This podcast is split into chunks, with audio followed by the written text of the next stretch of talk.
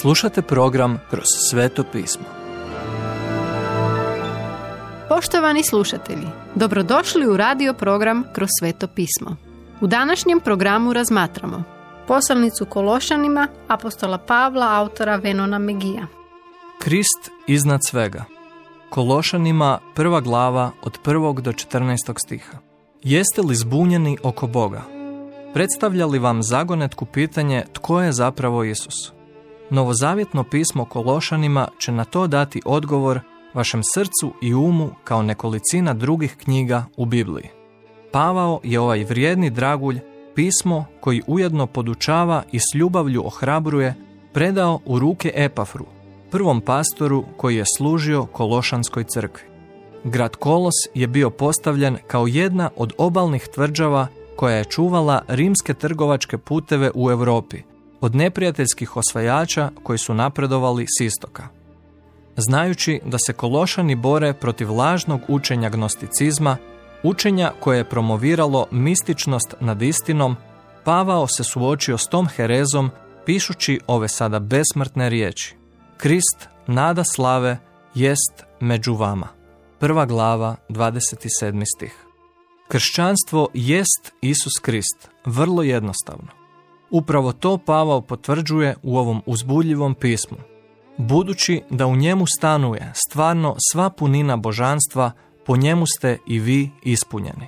Druga glava, deveti stih. Primate sve što vam je potrebno u Isusu Kristu. Pavao pozdravlja kološansku zajednicu predstavljajući se kao apostol Isusa Krista, koji je pisao prema Božjoj volji i pohvaljuje ih za njihovu vjernost u službi kao i za ljubav prema Božjim ljudima. Naziva ih svetom i vjernom braćom, što znači da su bili pozvani od Boga da pred njim postanu svetima i pravednima. Uz to, Pavao ih ne zaboravlja blagosloviti u svom uobičajenom načinu. Milost vam i mir od Boga, Oca našega. Prva glava, drugi stih.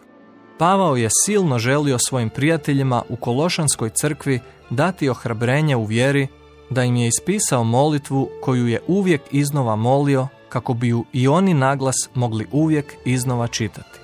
Zato i mi od onoga dana u koji smo to čuli ne prestajemo moliti za vas i prositi da vas Bog napuni potpunom spoznajom svoje volje sa svakovrsnom mudrosti i duhovnim razumijevanjem, tako da živite dostojno gospodina, da mu budete ugodni u svemu, da budete plodonosni svakom vrstom dobrih dijela i da napredujete u spoznaji Boga, da se ojačani svakovrsnom snagom kako to odgovara moći njegova božanstva, osposobite za savršenu postojanost i strpljivost, da veselo zahvaljujete Ocu koji nas učini dostojnima sudioništva u baštini svetih u svjetlu. Prva glava od 9. do 12. stiha.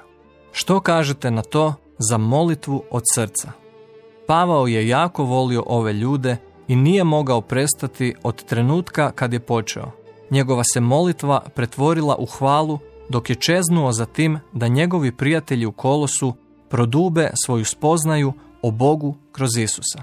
Ne bi li i vama donijelo veliko ohrabrenje da znate da se vaš pastor moli za vas s tolikom strašću i ustrajnošću? Gospodin vama želi da poznajete njegovog sina kao što su i kološani. No, njihova poslanica nije puka razglednica iz Rima. Stoga, pripremite se za ozbiljnije proučavanje o Isusu. On je mnogo više od samog dobrog učitelja ili proroka iz davnina. Kao stvoritelj, otkupitelj, spasitelj i gospodin želi predvoditi vašim životom i dovesti vas do novih razina njegove moći i ljubavi. U sljedećoj lekciji saznaćemo više o uzvišenom Isusu i o tome kako je on vidljivi prikaz nevidljivog Boga. Poštovani slušatelji, emisiju Kroz sveto pismo možete slušati svakoga dana od ponedjeljka do petka na City radiju na frekvenciji 88,6 MHz na području Velike Gorice, odnosno Zagrebačke županije i na 104,9 MHz za područje dijela općine Lekenik, odnosno Sisačko-Moslovačke županije. Pozivamo vas da nas posjetite na mrežnom mjestu ttb.twr.org i www.kršćanskiradio.org gdje možete poslušati dužu verziju programa kroz sveto pismo. Ukoliko nemate novi zavjet i želite besplatan primjerak ili nam se želite javiti, pozovite nas na 097 6358 284 ili nam pišite na e-mail adresu kršćanskiradio.gmail.com Do slušanja.